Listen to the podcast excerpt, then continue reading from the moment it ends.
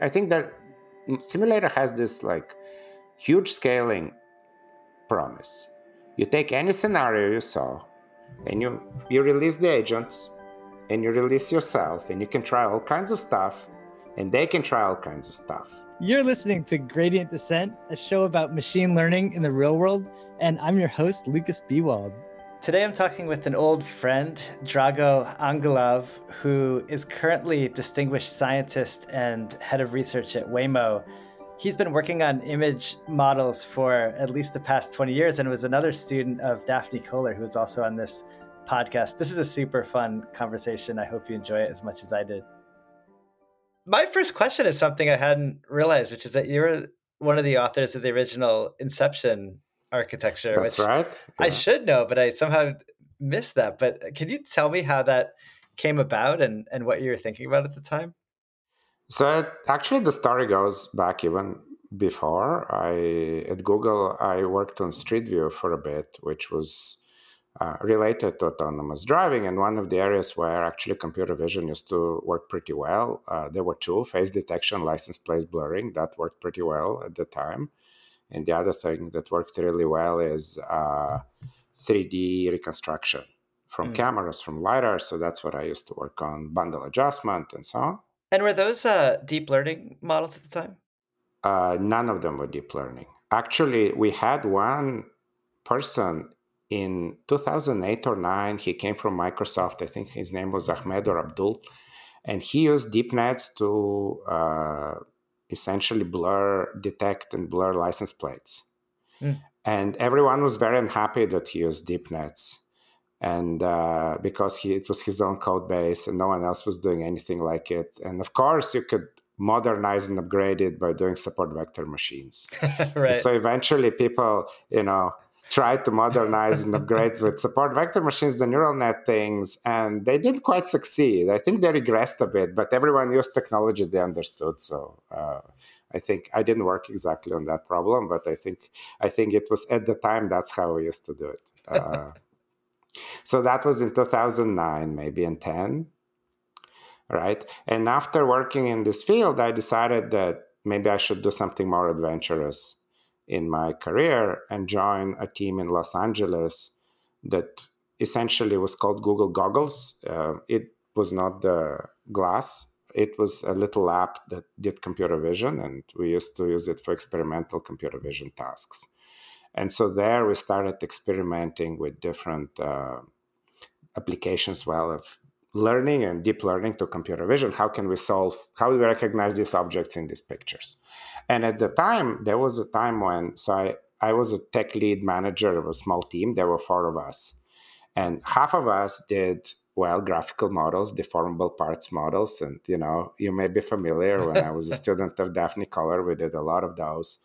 And then half of us, like the other half, we were experimenting with deep learning. And that was Christian Szegedy and Dumitru Erhan. And so in those early days, the deep learning models at Google were based were something that was called QuoCnet, which is a non-convolutional big neural network that Quoc, a student of Andrew Ng, brought. And for a while, we were trouncing it with uh, deformable parts models. And I was working with an intern who later became a Googler. We had the best deformable parts type detector, even collaborated with Professor Deva Ramanan. He was also in the LA area at the time. And so, so we had a collaboration, built something nice. And so, so that's where Christian Szegedy came in. He was actually on my team, right? And for a while, the deformable parts were beating the deep nets. But then eventually, AlexNet came in, and then all of a sudden, no custom solution could beat the deep nets. And so switch to this, but we were early on this already. We had people that had been doing this for a while. And so two interesting things happened. We started optimizing the, the architectures because partly actually in Google that was the easiest thing to do because the system for training them, it was called DistBelief, was pretty unwieldy. And so it couldn't be too smart. So the easiest thing to do is to just tweak the architecture. Mm-hmm. And so we're tweaking it, and Christian one day comes to me and says, Hey Drago, like I have this idea, like it's a Hebbian inspired idea. I'm gonna train this new architecture. I was like, oh, Christian, very nice. I mean, we had been playing too. I had I had some versions of architecture that was one or two percent better, something. Christian is well. uh, what part do you change? it's like, I'm going to change everything. I was like, oh, that's a great engineering approach. Uh, uh, like, why? aren't you worried that, you know, who knows what will happen? No, I have a good intuition. I'm already training some. It's doing great. Like a bit later, he's like, look at this thing. It's like, you know, it beats anything we've ever seen. And that's when we started, well, decided to do also the ImageNet challenge. We had this and some detector work as well. Uh, SSD came out of it. That's also a very strong contribution by Christian. So, but he he he was bold and he decided to to just try more ambitious things. And in these early competitions, people still tried to do a lot of smart things in the old style. They tried to embed known algorithms in the networks instead of making the networks better. And we, for good or bad, were in the environment where it was the easiest thing we could do is make the networks better. And so that's what we did. And I think that really helped early on. What was the the intuition that that he had to what what what was like the the tweak that really made a difference? I mean, I think uh, there is, uh, you know, if you remember the Inception architecture, it had this um, in each module, there were several paths. And so one path was do one by one convolutions. So mostly just adding depth processing. Uh, then there was three by three and five by five convolutions. And those were adding like expanding the uh, receptive fields, right? And then you had a separate channel for each, which kept the model still tractable. So it's not like number of inputs time number of outputs.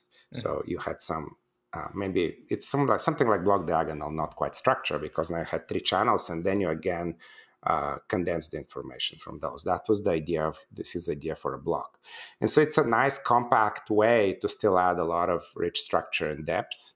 Mm-hmm and so that was i think very powerful i think if you ask christian he'll give you a whole other story why he came up with this model i'm, I'm not sure i'm the best person to channel it you should invite him uh, to, to, I mean, he did a lot of these early visionary things. So, you know, but we, we all worked on it together. Yeah. And that's how I was part of it. And the other thing we actually, again, Christian was very involved. We discovered this was 2013 or so.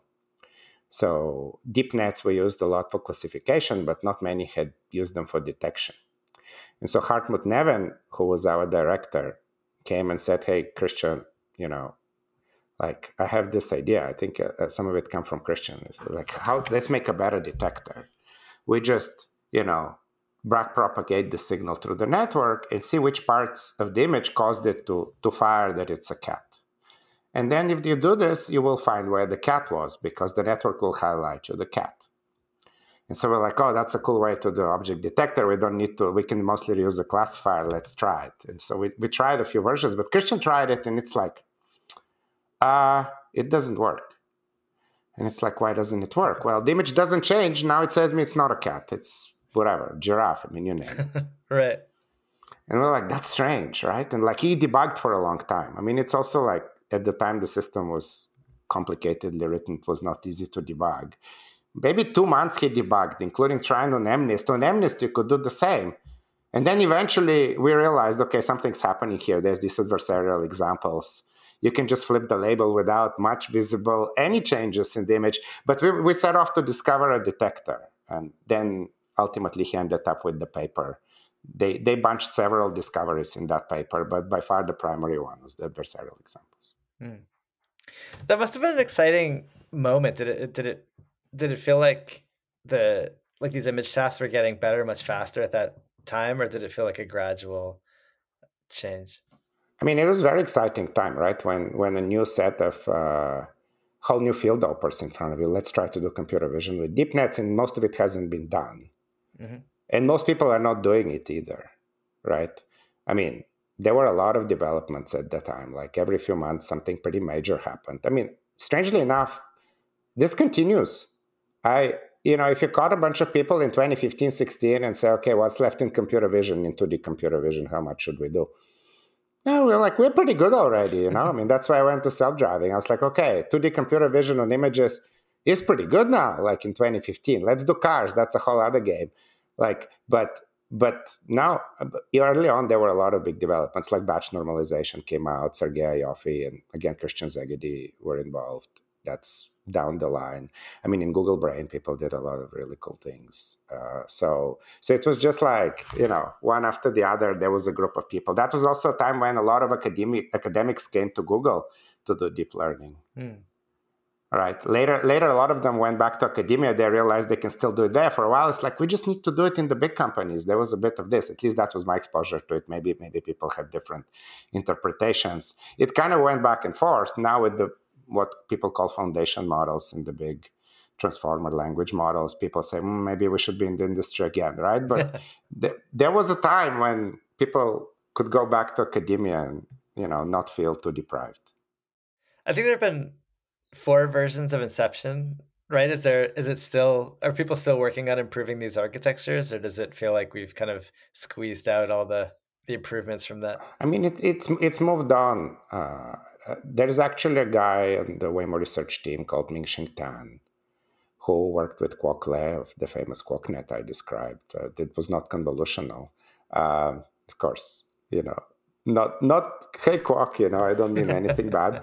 Um, Quoc's doing great work. Um, I think uh, uh, Christian just moved away from uh, trying to improve the architecture. So there were Inception, and then I would I think uh, François Chollet, who also was briefly on a, the team I led at Google, that was still 15, who did Keras. He had, I think, uh, Xception or Nexception uh, mm-hmm. another yeah that's in the keras library yeah, yeah. Sure. right so he developed that i think afterwards now people move to uh, the large transformer models mm-hmm. right so xcit and uh, swin transformers i think and uh, google so mingxing tan's own work there's there's a model called CoAtNet mm-hmm. so in our times we top one on imagenet we would get maybe 70% accuracy. Mm-hmm. And of course, top five, it's a lot better. People used to score at top five. Now people can get, I think, 90% top one with a lot of pre-training on large data set and other things. But this CoAtNet is a hybrid CodeNet transformer, and it's dramatically bigger than the models we used to train, and it's pre-trained on a lot more stuff potentially. But people have pushed what's possible in ImageNet a lot further. Now, I'm not sure how much yet further you can push it given the inherent limitation of the data set. Right. But, uh, I mean, people are, people are very good at ImageNet with different technology than what we used to do. And what's the inter-annotator agreement on ImageNet? What's what's how, how will the humans do ImageNet? I have no idea. I mean, in the old days, Andrej Karpathy, um, uh, he he did a test where he tried to label the test mm-hmm. set after training himself. And I think the models were competitive with him. So by now, I think they blow humans out of the water. Speaking of Andrej Karpathy, actually, it's a small world, but in 2012, when we were doing deformable models and deep nets, both, uh, actually was going there with the story, and then we went to other directions. I had the chance to pick either Andrej as an intern to do deep learning or a guy called Xiangxin Zhu from Deva Ramanan's lab to do deformable models. And I picked uh, Xiangxin Zhu, right? so never get to work with Andrej, maybe to my peril, but yes. Well, I remember I um, interviewed with you to to be like your like little research assistant as a master's student, and you chose um, Jimmy Peng, who is a very, very oh, talented guy. He's a very talented guy. I'm sorry. Don't, don't no, hold this against me. good know? choice. I can't hold that one against you. um, Hopefully, worked out for all of it us. It worked out for everyone, yeah. Um, so, I, I mean, I'm really curious about you've been in autonomous vehicles um, for for quite a while, and I guess from the outside, it sort of feels like autonomous vehicles are kind of steadily improving sort of feels inevitable to me, I guess, but so hard to tell. Like when, you know, really, you know, be able to just like kind of purchase an autonomous vehicle and ride it. I'm kind of curious, like what I mean, I'm really curious about what your thoughts are, where things go. But have there been like major breakthroughs in autonomous vehicles in the last like 10 years that you've been working on them, or has it been really like an iterative um, process? So it's an interesting domain because, you know, I wasn't at Waymo early on, but people that were at Waymo were very proud of the demos they can do even 10 years ago, 12 years ago, right? Waymo is 13 years old. I mean, we've worked on the problem a long time.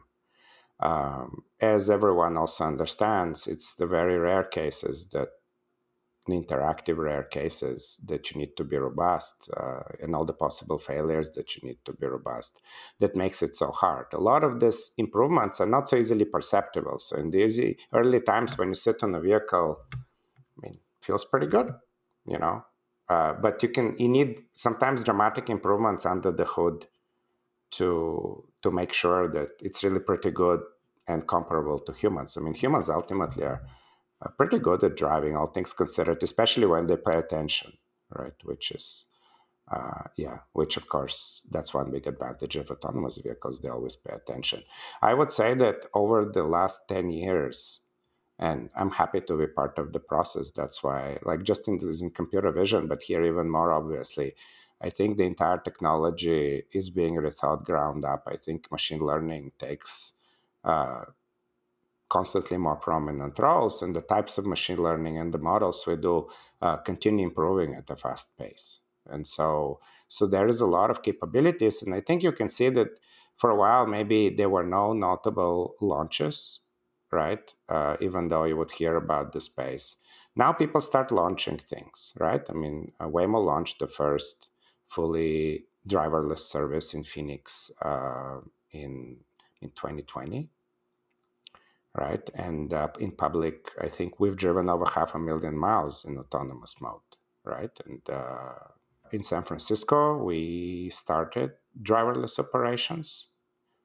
Um, that's a, another big milestone. I mean, we're building a stack that can handle, you know, car, truck, uh, highway domain cities, but it's one driver still. But these are deployments we're having. We announced we will launch downtown Phoenix. I was on the car actually in San Francisco in a driverless operation maybe 10 days ago. It's awesome, right? And I think I think when you start seeing milestone like this, right, they're meaningful. Now the truly meaningful milestones is when you release it at large scale, scope and scale.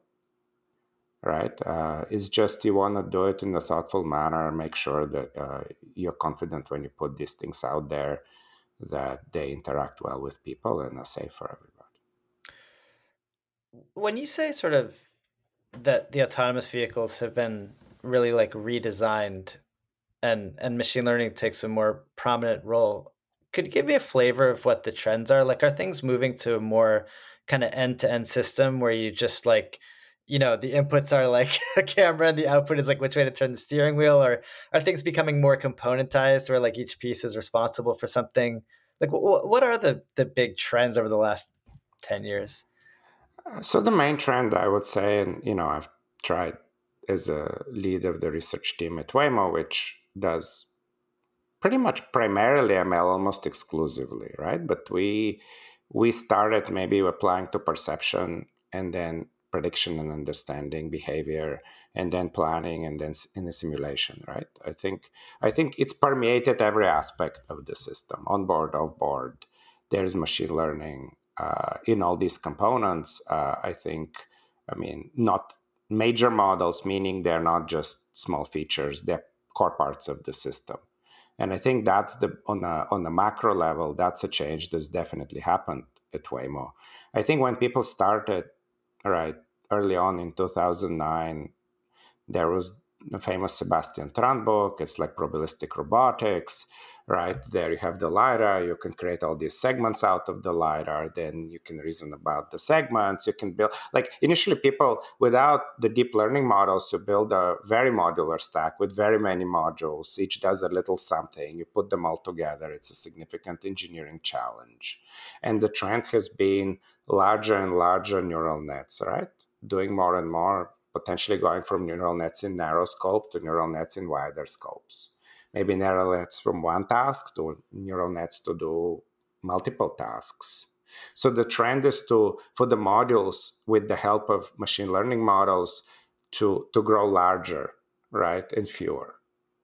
Um, now there is an interesting question, and you know this is an area of exciting research, and not only I think in the industry, some companies, you know, espouse a fully end-to-end learned approach. And uh, there is no clarity yet if fully end-to-end learned system is actually better. There is uh, in life, I think, when you, you, you when you build these things, uh, there is often trade-offs between different extremes right? So every each of these things has its pluses and its minuses and you want somehow to to take advantage of the pluses but not to be stung too much by the minuses.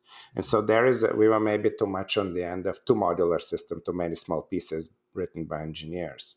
Whether the answer is several or large modules or a single end-to-end thing i think is an open question. I think i think this is an area that we're still, I mean, as a research team, we're exploring the repercussions of these things. But I mean, the industry is exploring because people have different vision for some of these things, right?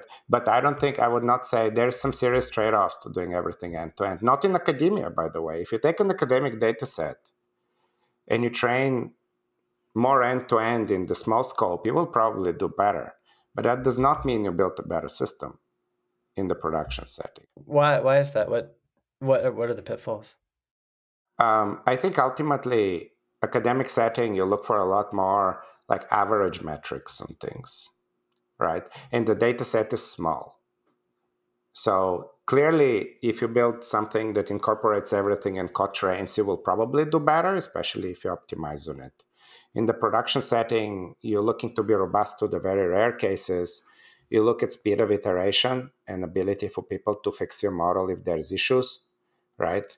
Um, you look at testability, like understanding there is issues, being able to dig in. I mean, simulation requirements too, right? So if you have full end-to-end model, now you need to your simulation has to be end-to-end, and you need to simulate all the sensors as needed and so on. Right? That's maybe a lot more expensive than some intermediate representation that may be simpler to simulate. Maybe does not pass all the information the model may want to pass, but you know, at the same time, you get other benefits. Maybe you can train closed loop, right? A lot faster. That now also can help you. And so there's very interesting trade offs in this space.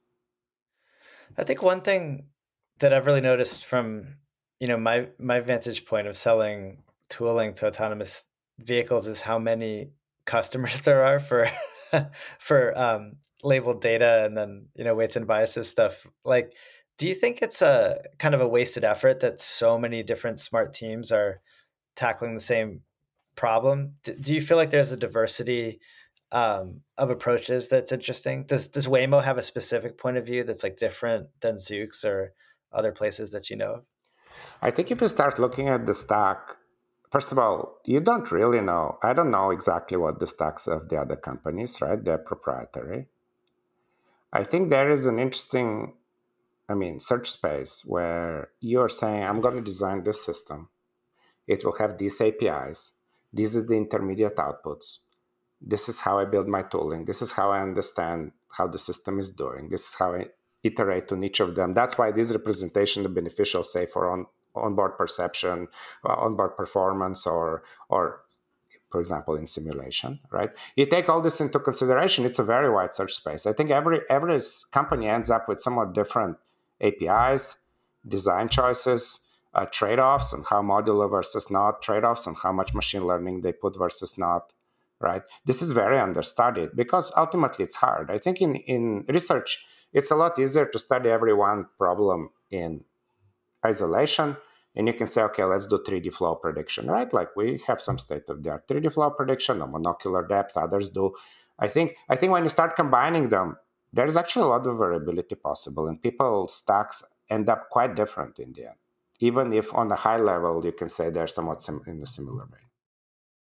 Interesting. I guess, do you feel like there's still kind of deep um, problems to solve between now and everyone riding in autonomous vehicles?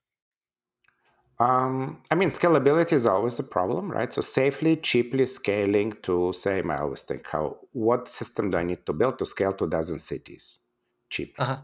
But wait, I, I, I want to understand that because you know, with with a normal piece of software, you wouldn't only deploy it in San Francisco and, and Phoenix. Like you know, it would just if it's safe in one city, it'd be safe in you know in every location. So what what makes it hard to like I don't know go to LA and have the same thing deployed, or you know, go to Boston and and deploy. Why why why does it have to be one city at a time versus like usually software kind of goes everywhere at once? So I think we're at the point where we're building software that should deploy most places and do be pretty good at it. Right? Maybe historically with the probabilistic robotic stuff that wasn't quite the case. Right? Still, uh, you need to validate that and be sure, right? And I think there is a lot of local particularities in every location that you should make sure you can handle. Like there's some strange roundabout in this place, and there is some eight way intersection in this other place, and maybe here in Pittsburgh, they do the Pittsburgh left that you need to understand, right? So someone needs to go still, collect data from these places, potentially tune the models on these places, potentially then do the safety analysis to, to convince yourself you actually should deploy, right? And that is work. That's why you don't just build it once and, okay, let's just drive and see what happens. I mean, you can do that, but, mm, you know, if you actually remove the driver, I'm not sure how responsible that it is. All right. But I mean, Google has actually mapped like every city on the planet. It feels like shouldn't it be possible to to send some cars and collect data? What? I mean, we are sending cars and collecting data, right? So we're we're growing our scope. So now we have like Chandler in Phoenix, now San Francisco. We announced now you know downtown Phoenix. We announced that we will deploy starting this year. Uh, we're collecting data if there's been you know uh, public postings in in New York, say in the winter, and in Los Angeles, and of course we now have trucks collecting highway data for trucks and behavior around trucks, which is important, I think.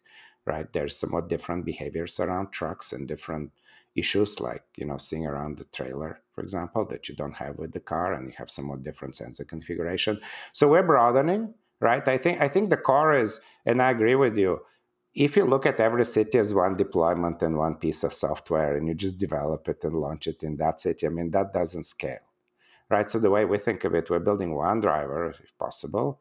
This driver is able to handle all these environments as possible, including potentially as much as possible cars and trucks, even though there will be some small differences, but the core of all pieces is similar right in the nature of what they want to do.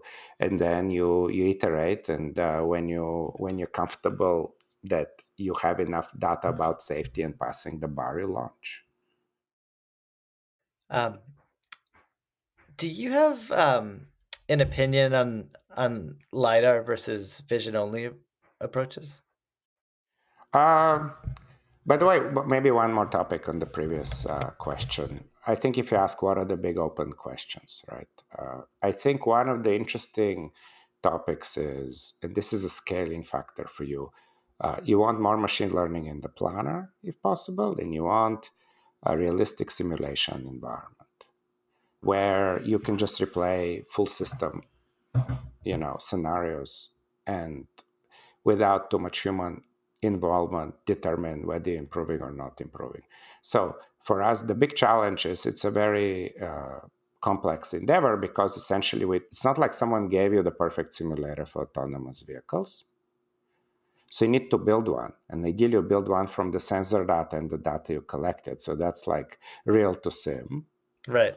And now, well, by what metrics do you build the simulator? You need to establish metrics for the simulator that constitute acceptable simulation. And for us, simulation, a lot of it is about behavior of agents. It's not just how something looks, even though we like uh, do, do, that work too. The, the, we've done NeRF and uh, 3D reconstruction and all kinds of things. But uh, ultimately the behaviors is some of the main things you need to solve so you need realistic behavior in the simulator and then when you have that then you have the other metrics which says what does it mean to drive well in the simulator in the world right so you need both you need to build both things and the more the further you go the easier it is to to improve these pieces because the less you need humans in the loop right? Can, we can still improve them. You don't need perfect realistic simulator to improve your driving. It's just it it inquire, requires more human judgment right? And so mm-hmm. so but there is a process to to I mean in these areas uh, a lot is possible still right? And uh, and we, we hopefully will show more interesting work uh, this year we sent a couple of uh, papers in the space that people may find interesting. Cool. Um, and that might even be applicable to things outside of autonomous vehicles right? It seems like sim to real type stuff is necessary for every, any kind of robotics application. Yeah, or real to sim in some sense. It, it, I mean, the specific instantiation is maybe a little different, but I would say that that's one of the nice properties of AVs is that it is a complete robotics problem. Maybe it's of a, of a specific kind, but a lot of the things you need to solve for other robotics problems are at least in some shape covered. And so there will be hopefully a lot of positive spillover from our domain to others. Okay, well, a couple practical questions that everyone on the team wanted me to ask you. Um, if you could talk about it, I guess. Do, do you um do you think that like um the do, do you do you have an opinion on sort of lidar and more complicated sensors versus vision only approaches? Like, do you think lidar will always be needed to make things safe? Uh, I think ultimately it's a question of. Uh, I mean, I don't know if lidar will always be needed but I think it's really great. And I, I know it's not very expensive, right? Right. And I think it even makes your computer vision much better and it makes your simulation much better, which then immediately also results in better driving. Uh, I mean, it's a fantastic sensor that you can just have for now. So why not have it? Uh, right? I think there is this convergence happening in some sense. Like LiDAR is becoming more like cameras, it's higher and higher res maybe even can do the passive lighting so then it is a camera also while being a lidar and it's cheaper and cheaper with the current technologies. Uh, on the other hand obviously our 3d perception cameras uh, even compared to two years ago is dramatically better right? I really like having the lidar. To me it's a safety feature uh, I, I, it's a lot safer having being in a car with lidar than not. Maybe it's theoretically possible to just do it with cameras, and maybe it will play out. But do you want to risk it, and why? I mean, it's easy to remove lidar. No one's stopping you, right? Uh, sure. It's not like we don't have state of the art camera approaches. It's easy to remove maps too, right? Yeah, that's my next question. Yeah, I mean, how critical do you think the map the mapping is? Because that doesn't seem scalable necessarily, right? It's pretty scalable. I mean, you can do mapping with machine learning uh, in some sense if you design it properly. Generally, maps are prior. They tell you about an environment, especially environment you drove a lot in, what to expect, what is behind this occlusion, right? What did you, when you looked at this intersection, what does this thing really tell you to do versus not, or what to expect around that corner? If you can have some of this information, why not use it, right? I mean, it's safer. Right. Now, uh, should you trust the map as is and require it is correct, right? That's not scalable. If you say the map is given to me, I need to maintain it true, otherwise I can't drive. I mean, uh, you cannot deploy autonomous driving at scale then right you don't have a business i mean people do construction put cones they change the traffic lights they repaint things on the highways where the trucks drive they reroute lanes i mean you need to deal with this otherwise uh, I mean, you don't have a business ultimately in the end, right? So you can't like trust maps blindly. But then why not have a prior? I mean, we drive a city and, you know, even to do the safety case or just to collect data to understand what people do. And why not have a map prior? Right. I mean, do you think it helps enough that there sort of will be one winner in autonomous vehicles that you know everyone uses, then it gets better because it collects the map data? Is it that much of an advantage? Which the map data? I think generally there are scaling benefits uh, in autonomous driving, and uh, I think a lot of these scaling benefits they accrue when you use large uh, machine learning models, right? I mean, you see the extreme case with GPT three and the big language model like in our days when we studied with Daphne Koller, we learned that there is a bias variance trade-off, and you want the Occam razor, you want to penalize models that have high expressivity, and you will get the best generalization, right? So the simplest model that uh, explains your data is great, right? Probably better than some fancy overfitting model. Now all of this is on its head. You say, oh, I want to train the huge model that's much, much bigger than anything on tons of data that may be the same as mine or different right? And that model will generalize better for me, right? Right. Now, now in AVs, what does this mean? Well, we have all this data. Waymo has, I mean, more data than vast majority of companies of different platforms. I mean, we're 13 years driven, 20 million miles in autonomous mode, right? We have whatever 20 billion miles in simulation. Simulation is also data. Um, now, we have cars and trucks. All of these things, if you take the large machine learning point of view, makes your models better because you have more data. It's more diverse data. It captures, well, we try to see everything that you could see. If you do your job well, these models will actually generalize better. Like it helps you having cars to do well on trucks. And I have all this great car data, right? Like you add it to the to the models for the truck, and it helps a lot. And car data is a lot cheaper to collect than truck too, and maybe a lot more diverse I mean, often on the highways, being a truck, you drive fairly conservatively, right? And uh, fairly few things happen on the highway, but it's a multiplier for you, the, mm-hmm. the multi-platform setting, right? So, so we our domain is friendly to this. I think. Right, right. I mean, it's it seems. I guess could you talk a little bit about why Waymo is investing in um, in trucks? It seems to me like um, a different enough domain, like more different than a different city that I, I, I could imagine my first thought would be, well, you'd probably get the cities working first with the car and then switch to a truck. Could, but it, it must not be. Could you could you talk about that? So I think there's some difference between the two, but ultimately most of the pieces are similar enough that you can share. You can share roughly the same modular design. You can share roughly similar types of models. You can share roughly the same types of simulation environments you can cross benefit by cross pollinating the data between the two domains. For example, to understand how others behave, right? Like, I mean, you can just collect data so how people behave with cars, it will generalize to trucks, right? There's some unique problems with trucks uh, that, you know, do have to be solved. One of them is, um, well, you need to see a lot further for a truck, partly because a fully loaded truck takes a while to stop.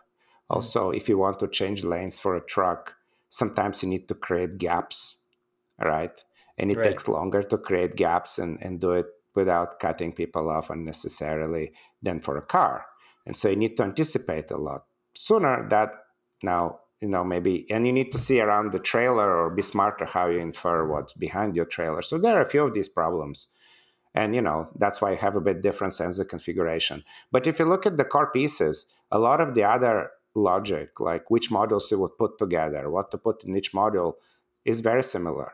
All the infrastructure is similar. Now, trucking is a, a very big use case, right? It's a big market, and so so it makes sense from that standpoint. Uh, there is enough cross pollination and commonality, more so than differences, I would say. Okay, another question I wanted to ask maybe you get this all the time, but um, such a common adversarial example is like you know slightly modifying you know street signs to make a to make a system think it's a different sign. Is that like a toy thing that doesn't really come up and doesn't really kind of cross your mind as a as a major problem, or is that like something that you actually really worry about trying to create autonomous vehicles? So in our case, we have three different sensors, right? And I don't think you can fool three different sensors nearly as easily independently. Well, furthermore, we have redundancy between the sensors, right? When you want right. part of the beauty of having active sensors is, I mean, you, one of them can fail and you and they, they can still fairly independently detect things for you, right? And so from that standpoint, uh, hybrid stack with multiple different sensors is more robust. That's one. Second, I think generally these adversarial problems fall in the bucket of uh, robustness and, uh, in some sense, unsupervised domain adaptation. You want to generalize to similar situations. And in research, we have studied these topics. We have methods um, currently that you know we've investigated that help against either transferring from one domain to another. There is a paper called SPG that we put up. Uh, that's an interesting take on um, uh, essentially adding more structure to your prediction task detection task to make you more robust to new conditions. Like you you train say in sunny weather then you want to work in rainy weather. Turns out that instead of just regressing 3d boxes if you first have an intermediate task that regularizes predicts your point clouds and fills it in and then from that from this canonicalized regularized point cloud now you predict your box. Uh, turns out you get a lot of robustness and we did it with unsupervised domain adaptation in mind. And by the way, in the Waymo Open Data Set, we have a ch- we made a release some data for people to study this. Uh, we can talk maybe more about this later about the open data set. But uh, so we, we did it with this in mind, and then we realized, oh, this method is actually number one on the KITTI leaderboard KITTI is one of the for, for, for hard detection cases in its time that was maybe a year ago and that's because when when you do well now KITTI is a small data set. There's rare examples. When you when you add robustness to domain adaptation and you do it well it just happens to do well on these examples on more of these hard examples. And so these are techniques that we are exploring and we have uh, at this point significant experience with right? Uh, both the adversarial techniques um, there's actually a large space of them. There is a challenge like many techniques make you more robust to adversarial cases but really hurt your performance in nominal cases and the challenge is to find uh, robustness uh, methods to train your model such that you don't regress the common cases. If anything, you get better and you get more robust to the to the adversarial attacks, and, and there are such methods. Hmm. Well, that's a good segue into something I want to ask you about, which is the the open data sets that you've been releasing. I mean, could you maybe first of all talk about you know what they are? But I'd love to hear kind of the the motivation and you know what's been surprising in the reaction from the community um, after putting them out.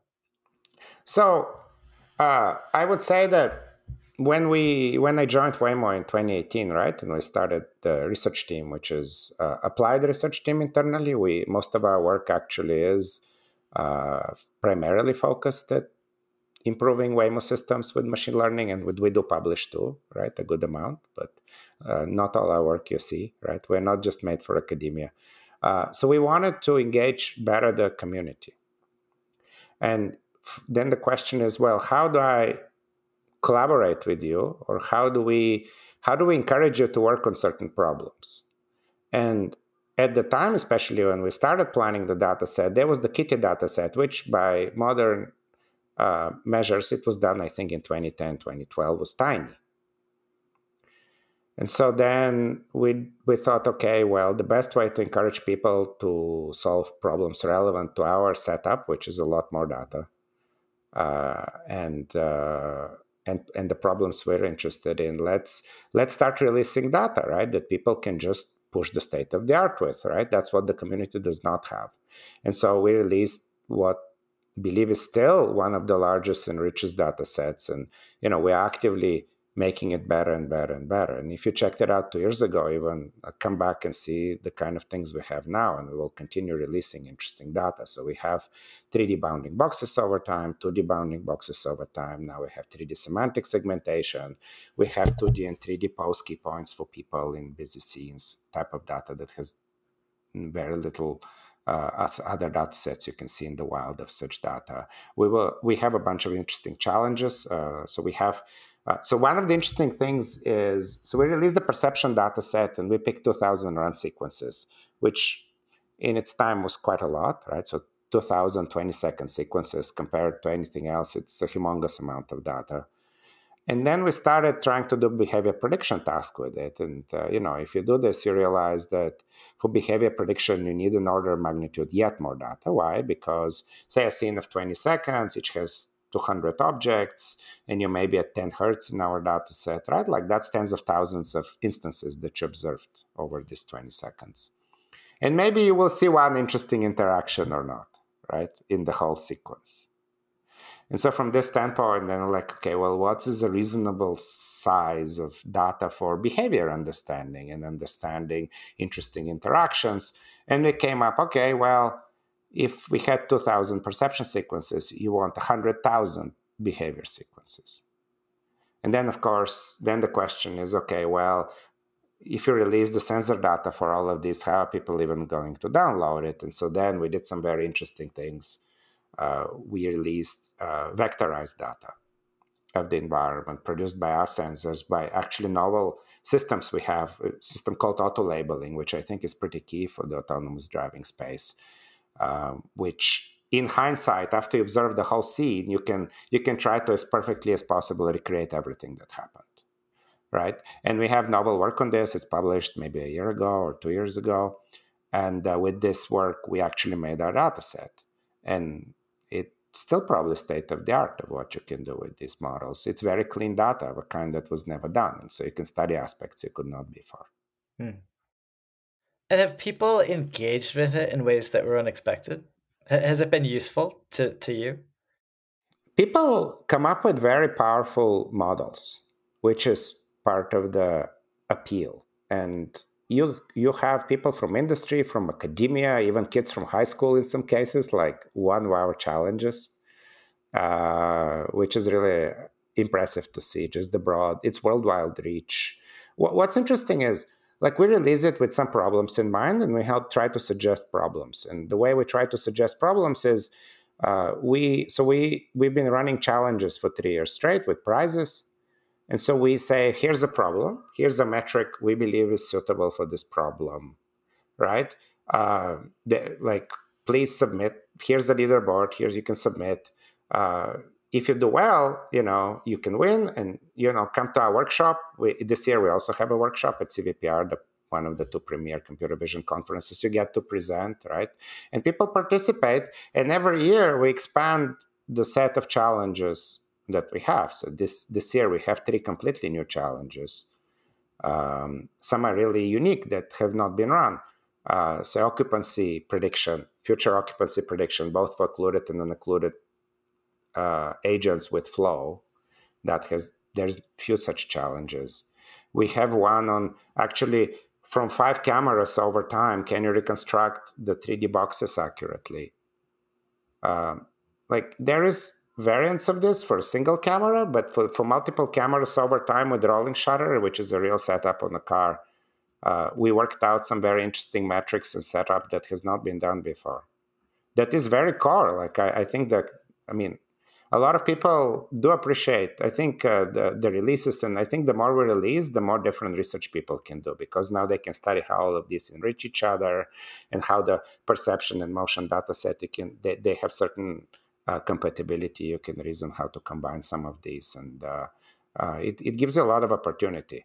Uh, but the last point is people started solving problems we haven't thought of with this data or do different research, including ourselves. So, for example, you can use our data to say train NeRF models. I mean, we have all this rich data from uh, from all over the place you could do that or you can you can train 3d reconstruction models right? You can do shape completion models. I mean there's a lot of things you can do when you have you know such rich data with these 3d when we release two sensors camera and lidar. If you have camera and lidar in interesting environments you can do a ton cool. Is it is it a challenge to um, convince the business that it's a useful thing to to release this stuff? Is there objections that like there's IP that might kind of leak out, or even like privacy issues possible? There were objections. I think uh, ultimately people, you know, I'm thankful, and you know, Waymo is a great place to have a research team. Uh, I think it's a great collaborative environment with people that really appreciate the value it can bring, especially in an open-ended field. I think you can really balance the concerns, right? I don't think with us releasing the open data set, it will give such a huge leg to the competition because we released some data for people to study i mean problems in the space right? I think i think ultimately it's really helpful to everyone but it's not defining. I think there's a lot more positives for everybody than than worries for waymo and we by releasing it we hopefully struck a good balance. And uh, you know it has been a lot of work. I mean ultimately we want to release data and at a quality that befits the Waymo brand. That means that we need to take, say, blurring all the faces license plates well. We need to make sure that the annotations are very high quality, uh, which they are. Right? Uh, we really paid a lot of attention, and we ran models to keep mining for potential errors in the in our 2D and 3D annotations. I think they are very high quality, and so hopefully people can benefit from that. Well, look, we always end with two open-ended questions that I'd love to to try before you before you go. Um, so one is, what's what do you think is kind of an understudied part of machine learning, or something that you would want to look into if you had more time? Uh, well, I would say that I'm perfectly happy doing the problems we have uh, because I mean ultimately they cover mo- most machine learning problems are represented in our domain. I would say a few. So one of the fascinating areas that we're looking at is, and AVs really stresses, you want robust systems, right? And we, we touched on this. So what does that mean, right? And this means many things, and it depends which system. So one of them is you want to build inductive bias and structure in the. If you think of the whole thing as one big architecture, uh, you want to build the right structure so so it generalizes, right? This this means picks the right API, pick the right designs and representations. There is a certain flow in our models, which I think now became a lot more popular in the whole ML community. Like you go from perspective view with tens of millions of points, scans, you name it, right? And then you create a Euclidean space, maybe in top down view, with uh, ultimately, how would I say, with objects, with relations, with polylines or structure. And in that one, models generalize a lot better. So you want to do more of this. That's one. The other one, which we touched on very briefly, but a big part of it is when you train these systems and make them robust, you need to be able to detect the, the rare examples. Right? So why do you want to detect in rare? I mean, if you, if you detect the rare examples, you can, of course, bias your training set and metrics to make sure you do well on them, right? When you drive, like if you know you don't know it's already a huge help because like machine learning models you can think of them they're very performant when you trust them. And if you don't trust them you can fall to something a lot like more cautious and safe. You just need to know when. And so there's a lot of techniques you can study to do this. Um, like and we can talk about finding rare examples if we get to it but we, we, we have we have a whole bunch of research on this. We can we can maybe after let me there's another one that i find fascinating and we touched on. This is the domain gap between simulation and real world. How and what should be the simulation such that you know you can train the best possible autonomous vehicle stack? How do i build it from the data i collected what are the metrics for the simulator that it should optimize as realism and then how do you how do you put planning agents in it right? I think that is a fascinating can you give me some examples of results in that? I, i'm not familiar with that with that work. I mean so so there are several things you can do. Uh, for, there are several aspects of realism. So you can think of it when you put your vehicle in the simulator you want to produce inputs to the vehicle that are similar or highly similar to what you see in the real world, right? Then the outcomes in the simulator are pertinent. What are the inputs to your, I mean, vehicle, right? It's sensor data and it's the behavior of other agents in the simulator. So these are the two main axes is some kind of sensor data perception realism. Maybe you do some intermediate representation that's a lot cheaper than simulating every pixel, but you need something.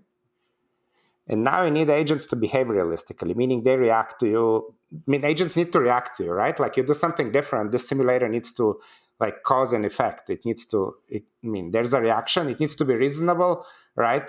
Now, how reasonable does it need to be? Well, it varies. Even so, as you know, like there is a strong work on domain randomization in other domains. If you want to train a more robust model, you can even try somewhat unreasonable things as long as there's enough of them you can build a more robust model. The, in our domain, you also want simulator to ideally be a good measure of risk.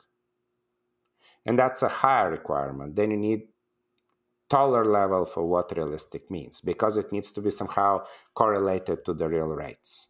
Mm-hmm. But how would you even know that though? If it's if it's reacting to like to what the agent does, how do you quantify um, how good your simulation is. Like the agent might do something that you never saw in the real world.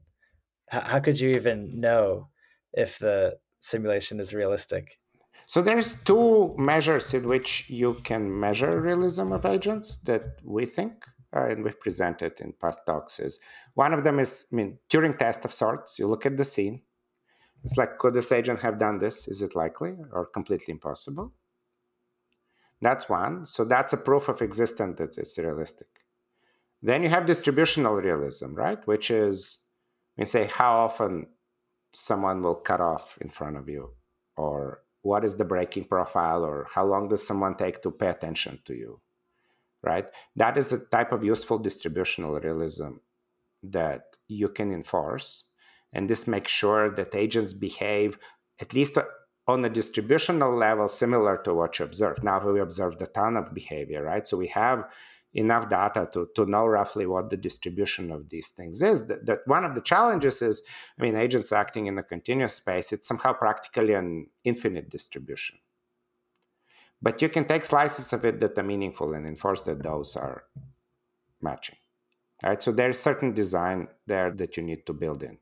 I would imagine there's like parts of the distribution that you might care about, but it would be dangerous to even do in the real world, but you might really care. Like what happens if you slam on the brakes or you know make like a hard turn like you can play any future you want right uh, in theory if you build it right i think i think that simulator has this like huge scaling promise you take any scenario you saw and you you release the agents and you release yourself and you can try all kinds of stuff and they can try all kinds of stuff and you can learn from that right? So it multiplies your data via if you have good models for the agents now now you, you have a 100x multiplier on everything right? And and that's fascinating and maybe if you can score roughly how likely each future is then you can you have even a likelihood estimate right? You can sample adversarially and bias yourself towards the interesting cases. Try someone to cut to, to try to cut in front of you when you're riding. You know, most of the times they don't, and maybe one percent they will.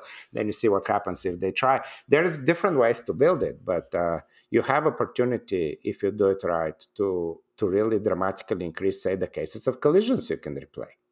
Because we don't see that many collisions, thank God, right? Even when we drive a lot, but I can make you a lot in the simulator and some will be more realistic than others and it makes you a nice uh, nice area to study these things safely of course. It's the best if if that's where you study them right? Right. Do you um do you have more thoughts on finding um unusual examples? I mean uh, you know active learning has been around for a long time. It's like something that um, i think most companies use when they want to actually deploy something um, you know to production. Are, are you kind of talking about active learning or, or something kind of more complicated here? So i will say a few things. Uh, some of them are papers of ours uh, observations. Ultimately right our domain is ripe for finding. The rare examples. It's one of the main tasks you need to do right? I mean most of the time you drive it should be boring right? And you need to find, and we collect a ton of data, which is great. So almost the setting is you have some proxy for infinite unlabeled data. And you have some labeling budget, of course. You can label yourself some data, as you know, you you run a labeling company. Now, how how do you benefit the most from this data you just collect, right? Um, and so, so most of the examples are somewhere if you can find them. So that's the first observation, right? And so that's one. Now, if you were to found them, you can data augment a lot out of them. That's a good way to go, right? And we have papers on like how to perturb them in different ways. You can do this for cameras, you can do it for lidar, you can even machine learn how to best perturb them to get best results. We've done work, right? Um, I think uh, I'll get to you in a second about ways to find rare examples. So, so there is a like there is a long tail learning literature typically. And a lot of the long tail literature was done, I mean, driven in academia by data sets such as ImageNet or some like, I don't know, is it a BIRDS data set? There is one. We used to do it. Uh, Small data set, yeah. we used to do it Google when I worked for Google Goggles, like breeds of dogs and, you know, right. types of birds and types of food and all kind of things, right? So, so like typically the literature on long tail is driven by like these rich semantic data sets that you have some very rare thing like i don't know like a rare breed of bird or a rare breed of plant and then you need to detect it with five examples right but that is a world in which everything was named and so just this name was rare and you just had five examples so let's maybe learn to do the most with them that's one way now, in our world, it's a little different. So, in autonomous driving, you like you don't want to name every type of plant or even every type of dog, right? So you have fairly broad category. Like take the category vehicle. I mean, to an extreme, right? There's all kinds of vehicles in the category vehicle, and 80% of it will be like boring sedans, say. And then down the line, you can have all kinds of strange configurations of things people do, right? Cement mixer with a trailer or something, or trams on the road. I mean, you can have. So now in this big bucket, like what is a rare example? You, you, you don't want to name it. And rare is not the same as hard. That's also this property. So I'll give you an intuition. And I think I think I think the people sometimes say, oh, we're gonna train an ensemble, and where the ensemble disagrees, we'll just label, right? That's very standard. Now, what's the problem there? Well, the ensemble finds hard examples. Models disagree, mm, not easy to tell what it is. That doesn't mean it's actually, first of all, rare, second, beneficial to label. And you can see this intuition maybe the easiest in lidar perception. So you do lidar perception. If you do ensemble mining, we've studied this, actually a great guy in Waymo research called Max studied this. You get cars in parking lots far away. They have five lidar points. The models clearly disagree how the bounding box should be. But that's not very useful example. Like it's not like if you mine more examples with five lidar points, you'll get much better on them, right? Right. And so you need to you need some mechanism to tell rare from hard. So what do you do? What's the intuition? Well, you can build, for example, a model that estimates given features of the examples a distribution and check which are actually rare things versus one we've seen a lot, right? And we have paper on this still unpublished, so I will not say more but it hopefully will be soon. Uh, obviously, that's one way to think about it, but I just thought it's an interesting distinction. There's another work we did, which is called Gradtail, that is published. And that's a bit of the same idea. It's like, uh, let's what let's define long tail um, as kind of uncertainty related to the model or the task you're doing. It's not so much that some some class is long tail somewhere, right? So, so it's epistemic uncertainty related to the model you're training. And what does that mean, really? Uh, and again, this comes to say, uh, actually, Zhao Chen, who is the author of that, primary author of that paper, has this reasoning. Well, some rare kind of apple is really important and relevant when you try to tell the types of apples. But if you try to tell apples versus oranges, that's maybe not even the, the relevant case, right? Right, right. And so, so we have a definition of long tail, which is if if an example when it train it has a gradient that is orthogonal or different from the mean gradient for the class. Sorry, how do you define a gradient for a label? I mean, you backprop the the you can backprop the gradient for an example uh-huh. there's some layer and you can check on average what examples from that class I see. As, a, as, a, as a gradient in, around this time. And if you have different gradient, and actually you can be either orthogonal or negative. So you can argue which one is which, but like if you have different enough gradient, it's a, uh, it's a, I mean, ultimately long tail example. And and sometimes you find different examples that semantics does not give you. For example, these types of examples have maybe a class fridge, but the fridge is open, it has some strange point of view. That's that's a rare example. The, the class is common, right? You can predict depth or regress something. The rare example can be the depths of points far away that are close to something occluded. Like you can't even name these things, but that doesn't mean that they don't exist. The long tail in semantics are different concepts. And so we, we've explored this a bit because it's relevant to our um, domain. Is the intuition that these change your model the most? I mean, the rare examples, they will improve the model the most because you can actually learn it. Right. If you feed it. As opposed to the hard one, I mean, you can feed it, but model will waste capacity trying to solve something that's hard to solve in the first place. So, but when mining, it, it matters. Now, of course, there is a whole meta point, which is what is an example you should mine? Like if you have a full on integrated eval of the whole system, Mm-hmm. You can try to introspect in the system, and at that point, the example you should mine is the one that caused you troubles downstream. Right? So that's the optimal world in which you mine. The problem is that now is complicated because it couples all your system and evaluation. Right. Right. So uh, if you if your evaluation is perfect, you should do it. If not, then some of these simpler, more modular approaches give you a lot of the benefit with a lot simpler set. Mm, cool. All right. Well, I want to make sure I get my last question in, which is um, it's basically what's what's the hardest part of making this stuff work in production? Like when you think about, you know, like from just like soup to nuts, um, making autonomous vehicles work. What's what's the step that's like most unexpectedly challenging? So which question is this? Is this from research to production? What's hard or what is hard about research AVs? to production? Exactly. So like you have something working in research or something like working in like the open dataset challenge or like a thing that works in a Kaggle competition, and now you need to like make the car go. Where where does this break down the most? I mean, I'll tell you. I, actually, my first experience with this is uh, I, I was at Street View, and that was maybe 2007, and I I learned how to say automatically calibrate the camera on the car to the IMU and the GPS system. Every once in a while, they were miscalibrated. The panoramas were all crooked in strange ways, right? And you don't want to do it manually because there's so much data. So I came up with a system that did it, and I had great results maybe in two months, say.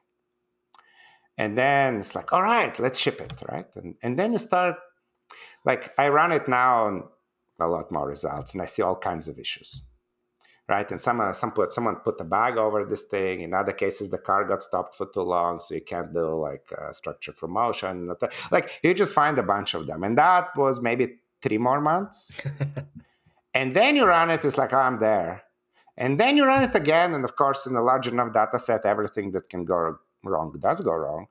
And then you find a whole set of yet more rare cases that you need to worry about. So three more months on those, right? Like and I think that to me taught me, oh, I see. So from something that works good enough on a demo case, which is typically a paper, to right. something actually working, there is still a big chasm. And I think a lot of it comes from additional requirements. So for a paper, you know, you have academic metrics. They're usually permissive. They're usually fairly average type metrics of, over something. Right?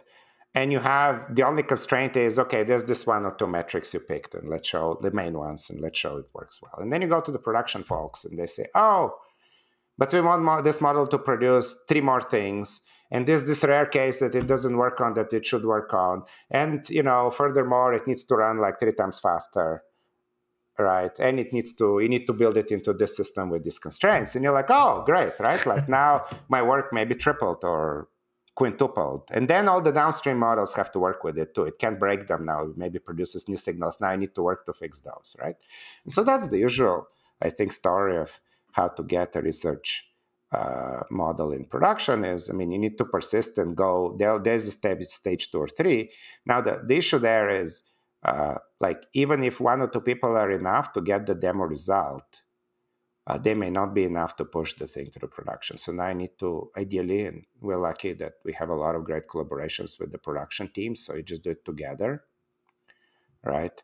And uh, then it's several people. You and you need a lot more people ultimately to do this, right? And uh, and that's why also in research, like we are applied research team. We are not there to try every possible thing and learn something we're trying to ideally guess the right things to try, show that they work, and then spend sizable effort if needed to build infrastructure integration. I mean, often like frameworks even jointly with the teams such that many people now can accomplish it successfully so so that's why the team is not too small either like when you when you actually have applied aspiration and shipping aspiration you usually need larger teams so like so now you need fewer fewer larger efforts because that's that's what's conducive to actually landing the things beyond papers.